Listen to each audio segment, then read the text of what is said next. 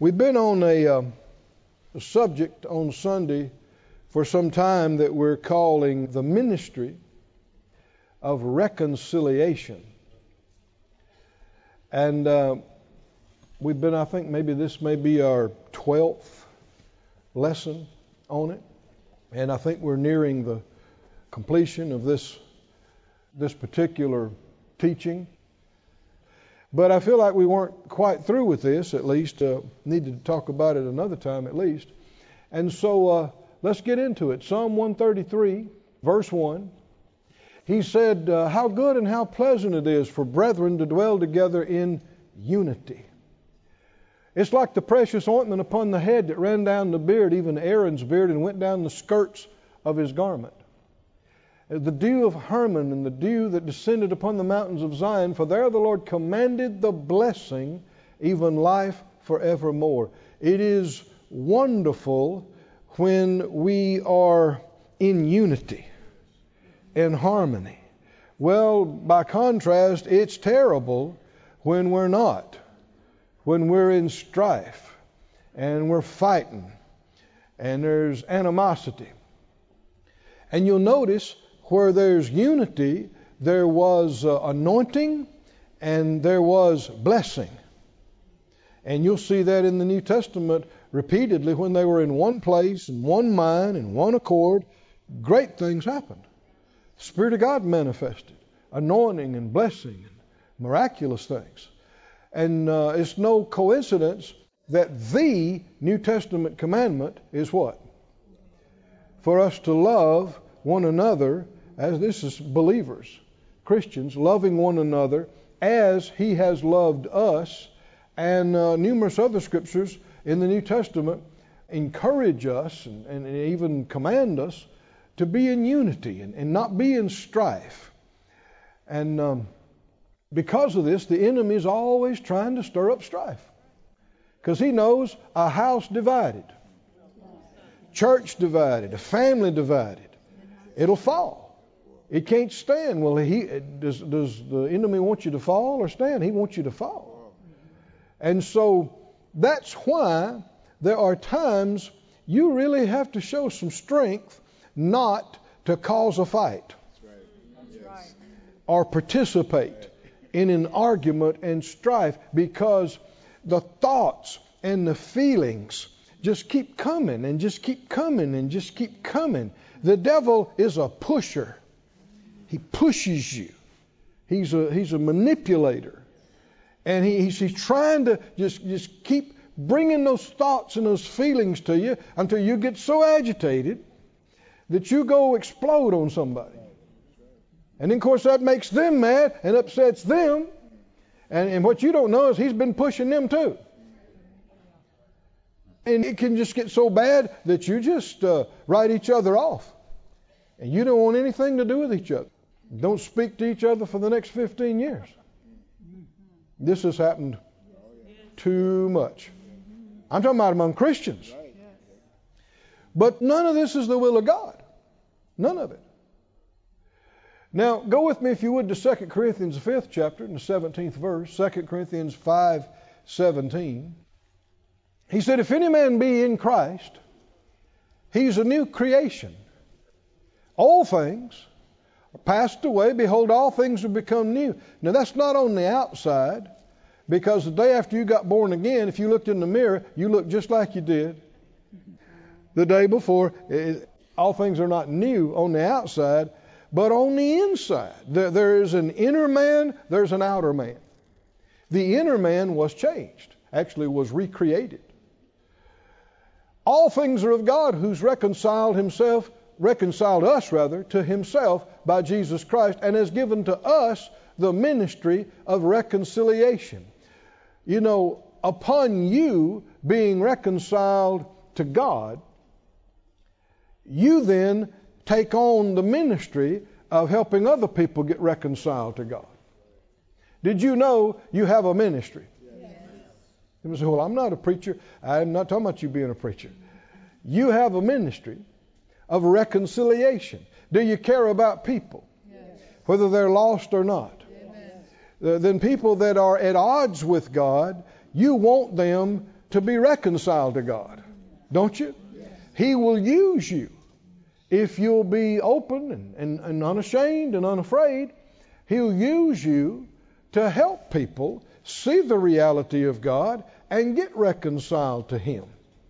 You don't have to preach sermons. You don't have to quote a whole bunch of scriptures. You don't have to know Hebrew or Greek definitions of words. What you do need to be is unashamed of what the Lord has done for you. Right? And be a willing witness.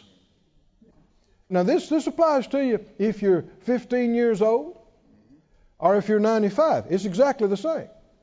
You can be, you can be, should be. No, I said it wrong. You are a witness. Everywhere you go. The question is, are you a good one? or not so good? What do you mean? The Lord said, you know, after the Spirit of God's come on you, you'll be witnesses unto me. The thing you are a, an eyewitness of is what He did for you. You were there when you got born again. You know what happened. You were there when He healed your body. You were there when He helped you get out of depression. You were there, right? When He helped you pay your bills. Now, you're an eyewitness. Who can tell you that didn't happen? I was there. It happened to me. Right? and what you don't want to, you know, push something off on somebody if they don't want to hear it. But if anybody is amenable to it, and there are times and situations where they're going through things that they need, that you can say, Well, I was right there. I was where you are. Right?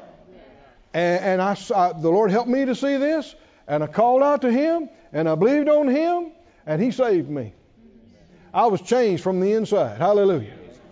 I called on to Him, and He healed me. Praise God.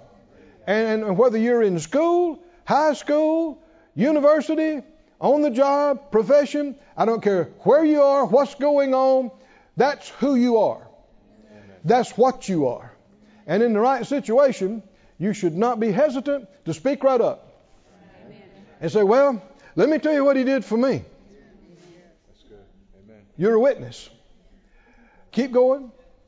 He goes on to say, God was in Christ reconciling the world to himself, not imputing their trespasses to them, and has committed to us the word of reconciliation.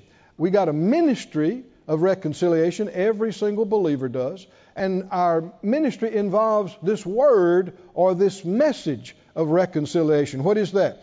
God is not against you because of your sins and your failures and your mistakes. You don't have to become good enough to be back in fellowship with Him. Jesus paid for it. He paid for everything you did wrong. And God wants you to come to Him and to be in fellowship with Him, be reconciled to Him. Verse 20. Now then, we are ambassadors for Christ. So you got you're a new creation, you got a ministry, you got a message, and you got a title. You're somebody, I'm telling you, you're, you're an ambassador for Christ. As God did beseech you by us, we pray you in Christ's stead, be ye reconciled to God. Now, this is revelation. All of it is, but concerning what some would try to leave the impression well, if Jesus has already paid for everybody's sins, past, present, and future, then they're already reconciled to God. They just don't know it not true. Is everybody listening? If that was true, then this is unnecessary. There doesn't need to be any ministry of reconciliation. There doesn't need to be us trying to tell anybody, be reconciled to God, because they already are. Can you see this? No, it is true. Jesus took our place, became sin with our sin, paid the price for all the world. All sins, for everybody, for all the world. Past, present, and future. That is true. He doesn't need to do anything else to pay for our mistakes. It's done. But you still must receive it. If you don't receive it, it's not true for you. You won't experience it. You won't enjoy it. There's a lot of talk about grace these days, and grace is one of the most amazing, wonderful things you could talk about. One thing to remember, though grace, another word for grace, is gift. All of God's grace are His gifts. The only gifts you enjoy are those you receive. receive. There's another side to enjoying a gift. Come on, can you see this? God has given us, by His grace, the new birth, forgiveness of sin, righteousness, holiness, peace, joy, healing, victory, protection, abundance, on and on. But how much of that will you enjoy? Only what you receive. And what you receive, you receive it by faith. And it's typified by what happened with God's first covenant people that He delivered out of Egyptian bondage. He told them, if you read Deuteronomy and other places, He said, I have given you the land of Canaan. Not going to, not in the process. He said, I have given it to you. Then the next phrase, He says, Go up and possess it. Now, that first generation, millions of people, did not enjoy one day in Canaan's land their whole life. They wandered around out in the desert in circles and lived hard and died young. And Hebrews says the works were finished for them to go into the promised land before the foundation of the world. It was not God's will or plan that they wander around out there. He intended for them to go straight through there and possess the promised land. But the first generation didn't do it. Even though God had given all that to them, they enjoyed none of it.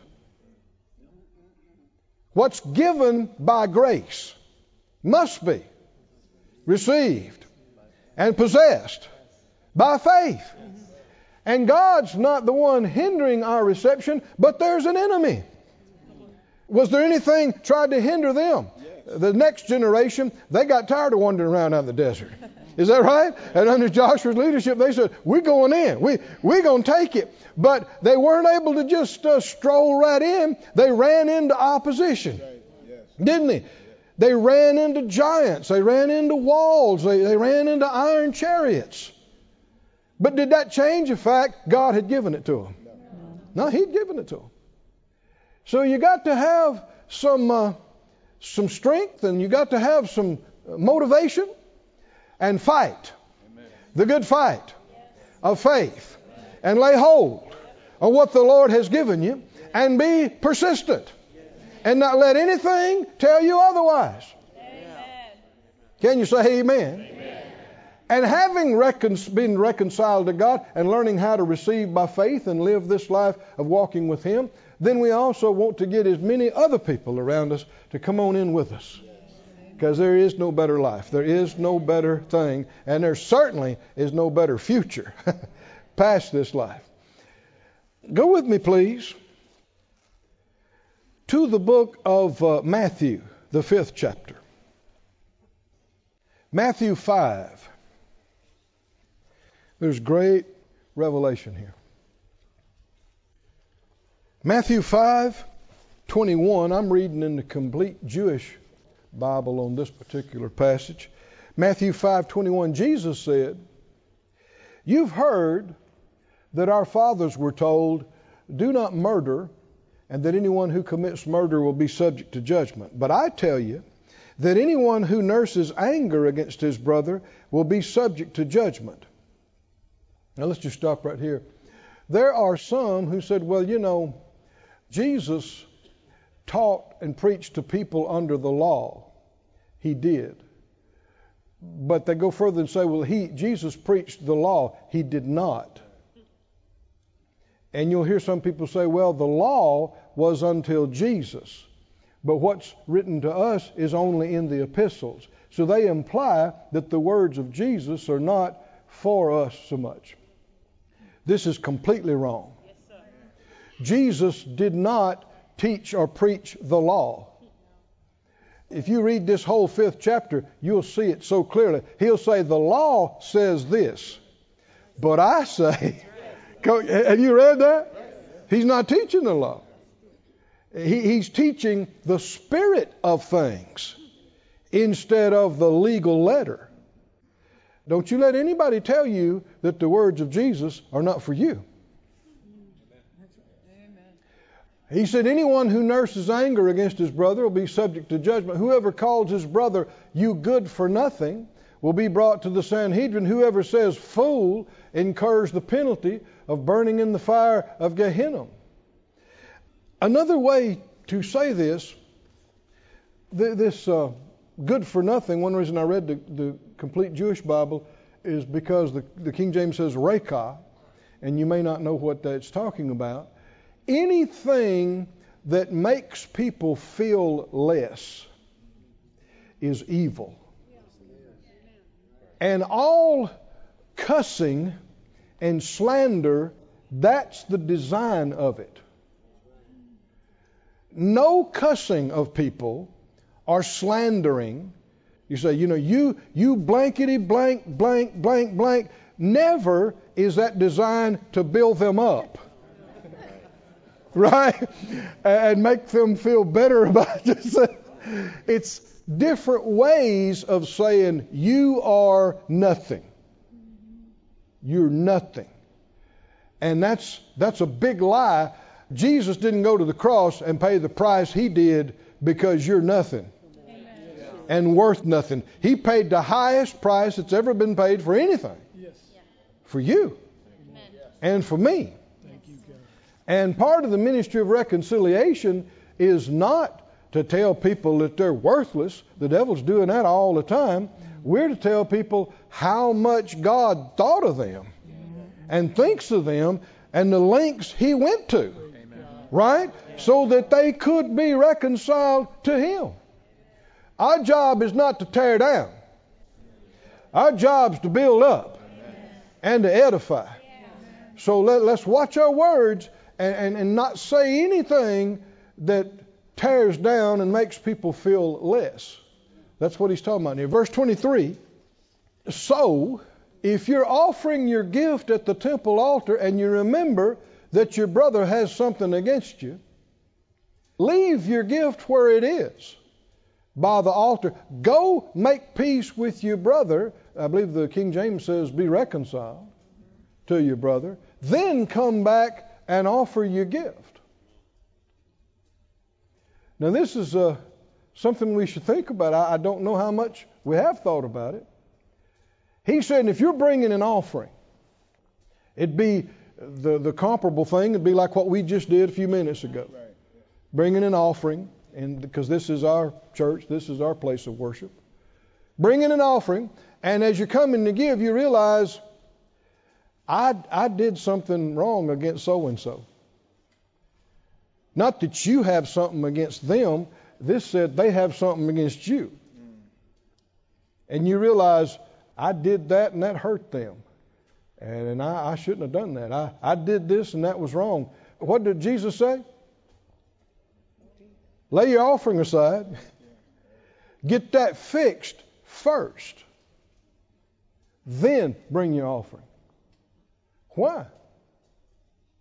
Why you got to get it fixed first? What difference does it make? Y'all are quiet.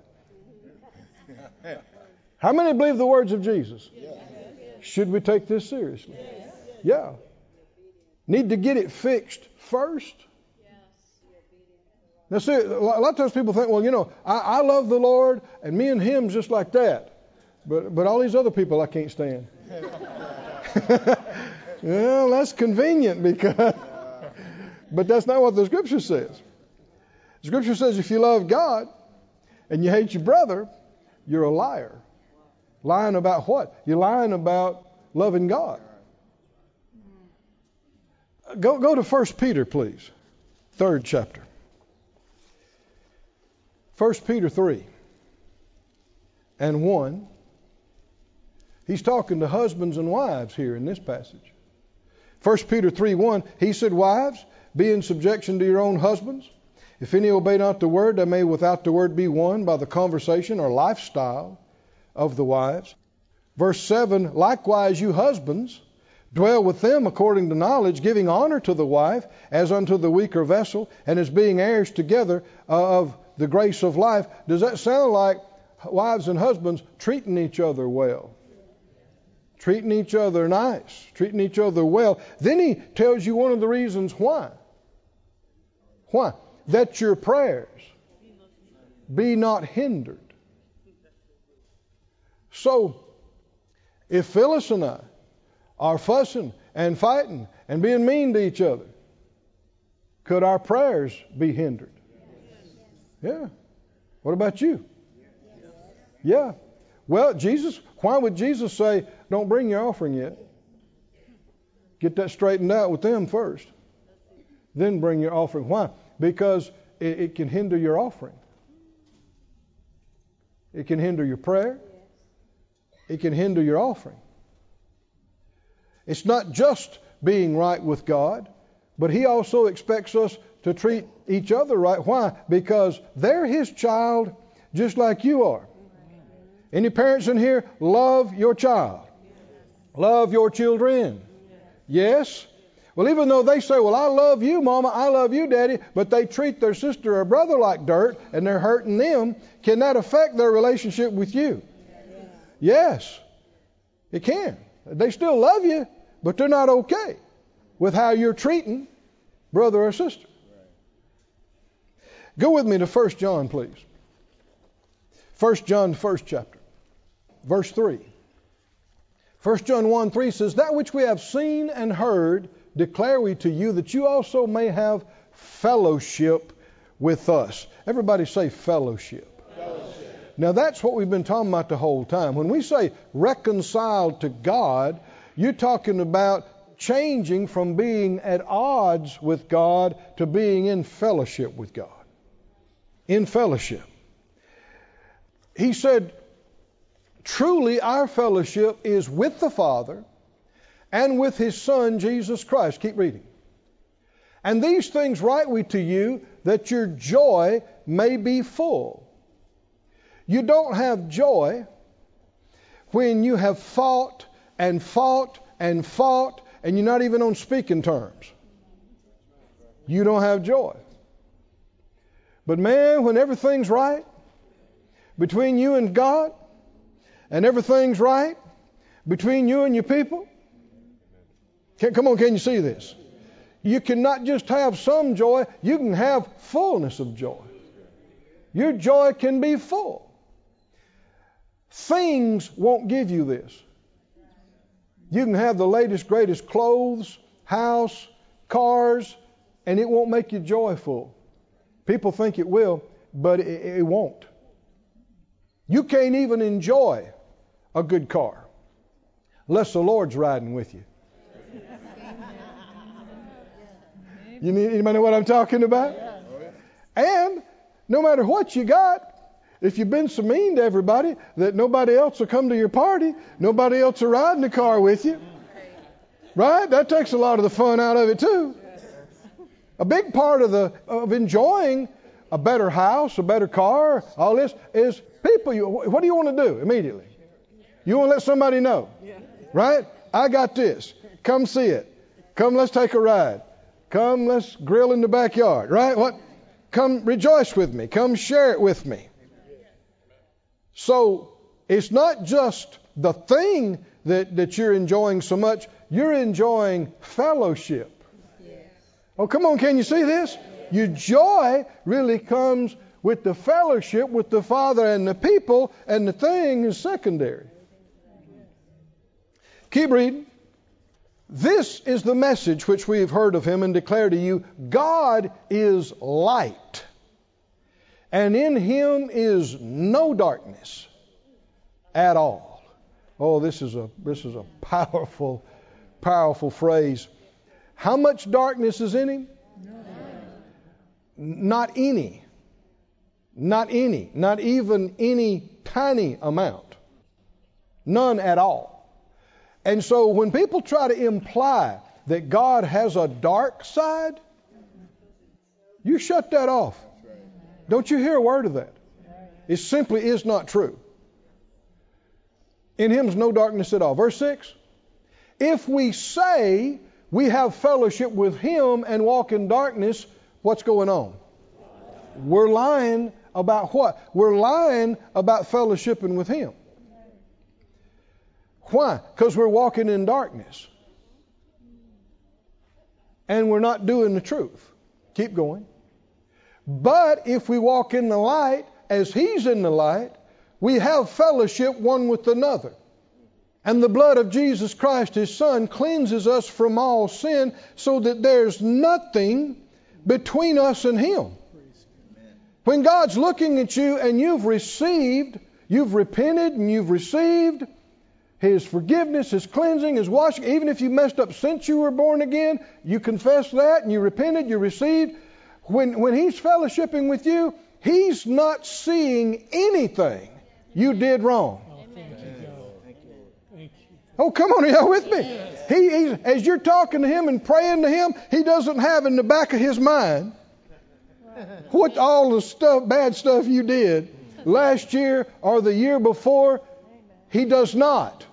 He's seeing you in the righteousness of Christ. He's seeing you. Why? Because Jesus did it so you could be reconciled to the Father, and you received it. Oh, somebody say, I receive it. I, I receive it. I receive it. The blood of, of Jesus Christ, His Son, cleanses us from all sin. That's as long as we're walking in the light. Listen to another way of describing this. To him that knows to do good and does it not, to him it's sin. What does that mean? Well, what you know and see is light. Sin is violation of light. Keep going, verse 9. If we confess our sins. Now, now you need to connect this with the previous verses. What sin? You were walking in darkness. You were violating light. If you're doing that, what do you need to do? Some people would say nothing. Just be glad Jesus has paid for everything.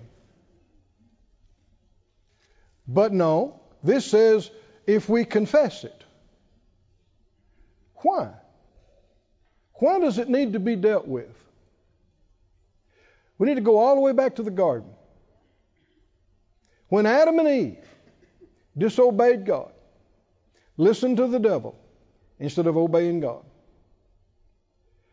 why didn't he just say, you know, you messed up, but let's just forget about it and go on? Why didn't he just do that? I'm getting looks from all over the crowd. People say, yeah, what's wrong with that? The wages of sin is death.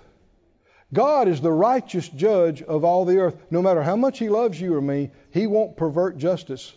He won't do anything that's not right for you, for me, or anybody. He'd change who He is if He did. And He had told them. Is that right? He told them, if you, if you disobey in the day you eat of that, you'll die. So if they don't die, He's a liar. Uh uh-uh. uh now, I know people want to do this. People want to pretend I didn't miss it. And let's just not bring it up. Let's just not talk about it. But that's not how you become reconciled. That's not how it gets fixed. How many understand Adam and Eve had really messed up with God? Is that right? Really messed up with God.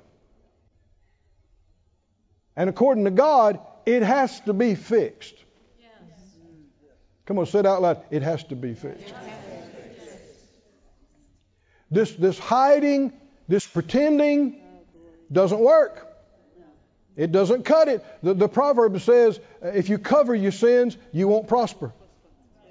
But if you'll confess them and forsake them, you'll get mercy. Hallelujah. Mercy. Grace. If you'll confess it. Everybody say confess it. Confess it. There's some folks that have kind of spoken against repentance and implied it's not necessary because it's already been done. It has already been done, but you still got to receive it. And what if I violate light after I'm born again? Well, it's not that Jesus needs to go back to the cross or he needs to pay for anything else. It's paid for, but you need to receive something. Is that right? And if you don't admit that you made a mistake, then there's no reason to receive any cleansing or forgiveness. And if you don't receive any, your heart, not God, your heart will condemn you. Because you know you violated light. You know you didn't do some things you should have done. You know you did some things you shouldn't have done. You know you didn't listen. You know you didn't obey. You're born again. You're a child of God. Your name's in the Lamb's Book of Life. You go into heaven when you die. But you also need to walk in full fellowship with Him right down here now. And there needs to be nothing between you and He and between you and others. And the way that's accomplished is that if you do mess up, what do you do? You confess it. You don't run from it. You don't cover it. You certainly don't lie about it. Come on, y'all with me, friends. You, you don't try to hide it. You don't run from God.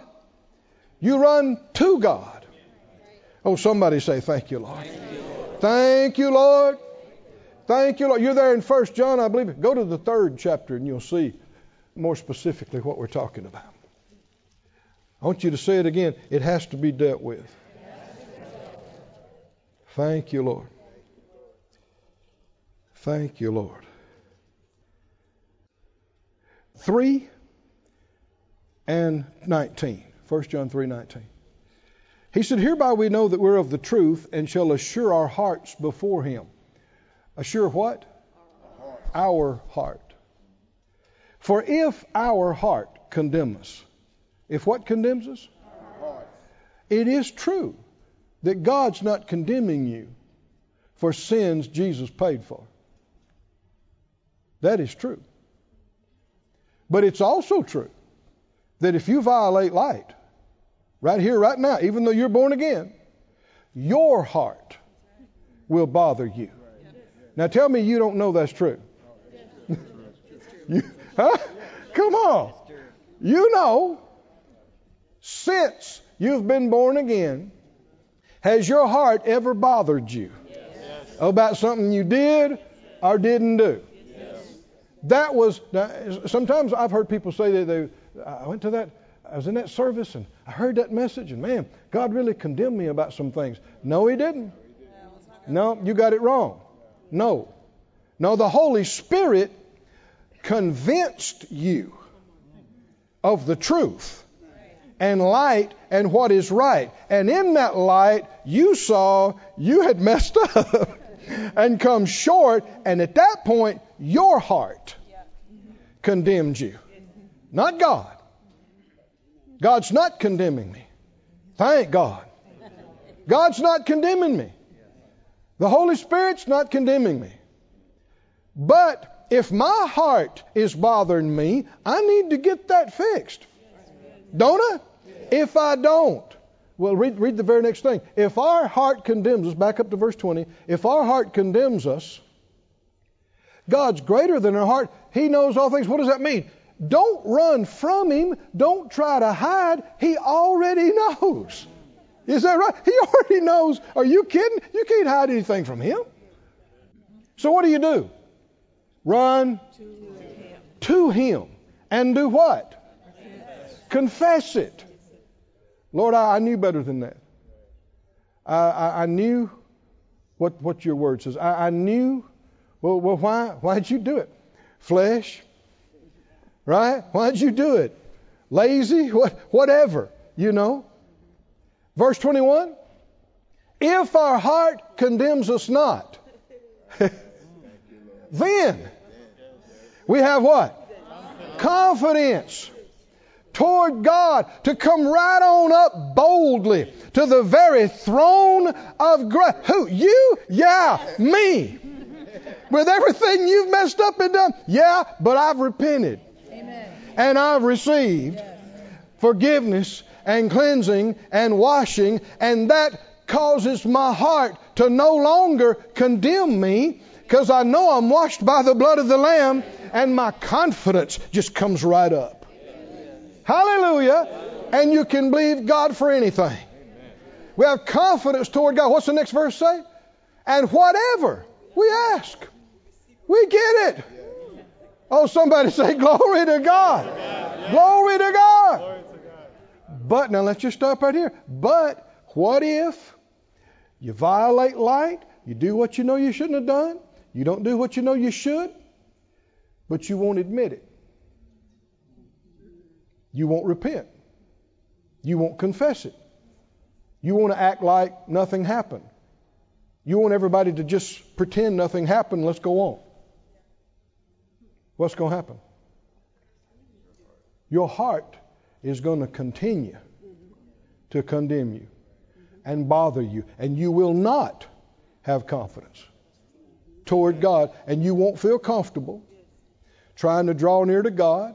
You won't feel comfortable being around people if you think they know it and it's not dealt with. Say it out loud. It must be dealt with. Must be dealt with. Why didn't God just look at Adam and Eve and go, I knew you was going to mess up, so just just forget about it. Okay, let's just pretend this never happened. You might think that's a good idea, but you're not God. He had told them what would happen. Why? Because there are laws, spiritual laws that work and happen whether you think so or not. And when you violate and sin, death results. And but thank God, He didn't just write us off. He could have left us in our condemnation and sin and destruction. He loved us so much. For God so loved the world, He was not content with us being separated from Him. He wanted us to be able to come back in to close, intimate fellowship with Him and for Him to be able to treat us like we had never made a mistake. And there was a way. I said there was a way. He could justly, righteously, fairly do it if somebody else paid the price. Hallelujah. Who deserved no punishment. It had to be a man who had never sinned.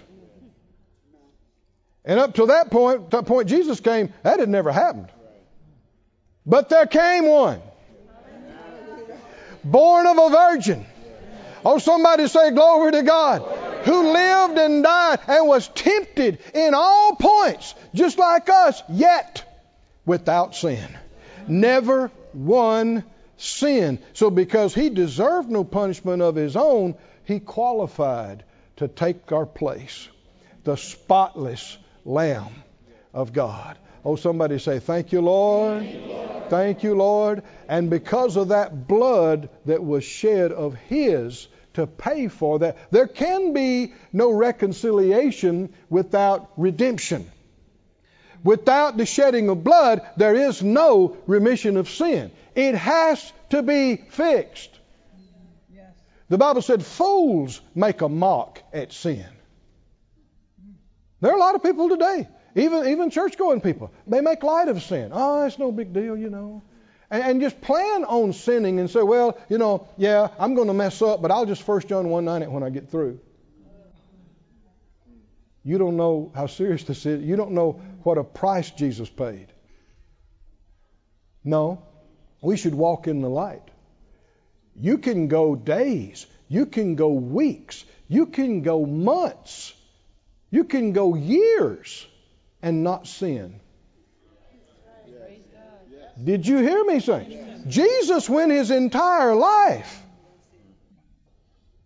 Now, there are people that tell you, you can't go through a day without sinning. That's a lie. If you can't help but sin, you shouldn't be required to repent because it's not really your fault. You couldn't help it. The very fact you have to repent shows you could have done something different if you had been willing to and chosen to. Praise be to God. Let's just lift our hands right now and thank the Lord for what He's done for us. Lord, we thank you. We worship you. Thank you for paying the price.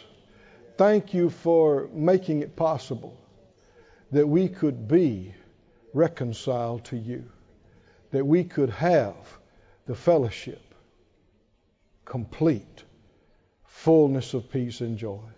We thank you for it in Jesus' name. Just, just keep your eyes closed for a minute. If you, uh, if you know you need to make some things right with Him, do it right now. You don't have to walk an aisle. You don't have to tell somebody else if it's between you and the Lord. If it is between you and your brother, you can make a commitment right now that after the service or as soon as you can, you're going to endeavor to straighten that up with them. You're going to call them or talk to them or, and uh, do what you need to do. But uh, you got to get your heart free of this self condemnation. So just close your eyes and and let me lead you in this prayer, and then we'll pray a little bit in the Spirit as well. Say it out loud Father God, I believe in you. I believe in your Son, Jesus, the Christ, the Anointed One. I believe you sent him, and he died on the cross and paid the price and redeemed me, bought me from my sins, and that you raised him from the dead, and that he is alive right now. Jesus, I confess you as Lord, as Savior of my life. I receive what you've done for me. Now, uh, as we take just a moment, if you know you violated light, don't pretend you didn't do that. Don't ignore it. Deal with it right now. Do what he said. Confess it to him. You can do it inside you, you can do it under your breath, but confess it. It may just be a matter of you saying, Lord, I, I, I know I did that. I, I know I shouldn't have. I don't care if you did it, you know, an hour ago. As still in the past, you say, I, I, I confess that's not right. I confess that's a violation of what I know. I, I confess, I judge that, and I judge myself that that's not right. And uh, I receive. Come on, say it out loud. I, I well, say, say, it first of all this way I judge myself so I won't be judged. I acknowledge my sins, my mistakes, my violation of light. You know, the New Testament uses things to describe sin that you won't see in the Old Testament. It says, whatever's not of faith is sin. And, and not trusting Him on something is sin. And there have been times that, that you didn't trust or we didn't trust. We should confess that. There have been times we didn't do what we knew to do. We should confess that. Not live in condemnation, not think God's against us because He's not, but we got to do something about this self condemnation inside. We must receive. So say it out loud I repent, I repent for, violating light. for violating light. I repent, I repent for not trusting you. Not trusting you. And I know you love me. And, you love and Jesus has paid, Jesus has paid for every sin, every, failure, every, mistake. And by faith, I, receive. You, said, you are faithful and just when I confess something to forgive and to cleanse from all unrighteousness. I receive forgiveness. I receive cleansing. I receive washing. I receive the righteousness of Christ. Oh, hallelujah. Lift your hands. Just, in fact, begin to stand on your feet and begin to lift your hands. Let's thank the Lord. Let's praise the Lord. Father, we thank you. We thank you. We thank you. Oh, come on, lift your hands and thank Him. We thank you. We praise you. We worship you. We bless you. Oh, thank you, Lord. Thank you, Lord. Thank you, Lord. Oh, praise you. Praise you. Praise you. We thank you. This ministry has been brought to you today free of charge by the partners of Moore Life Ministries and Faith Life Church. If you would like to help send this word to others at no charge, you can become a word sender today. For more information, visit our website at moorelife.org.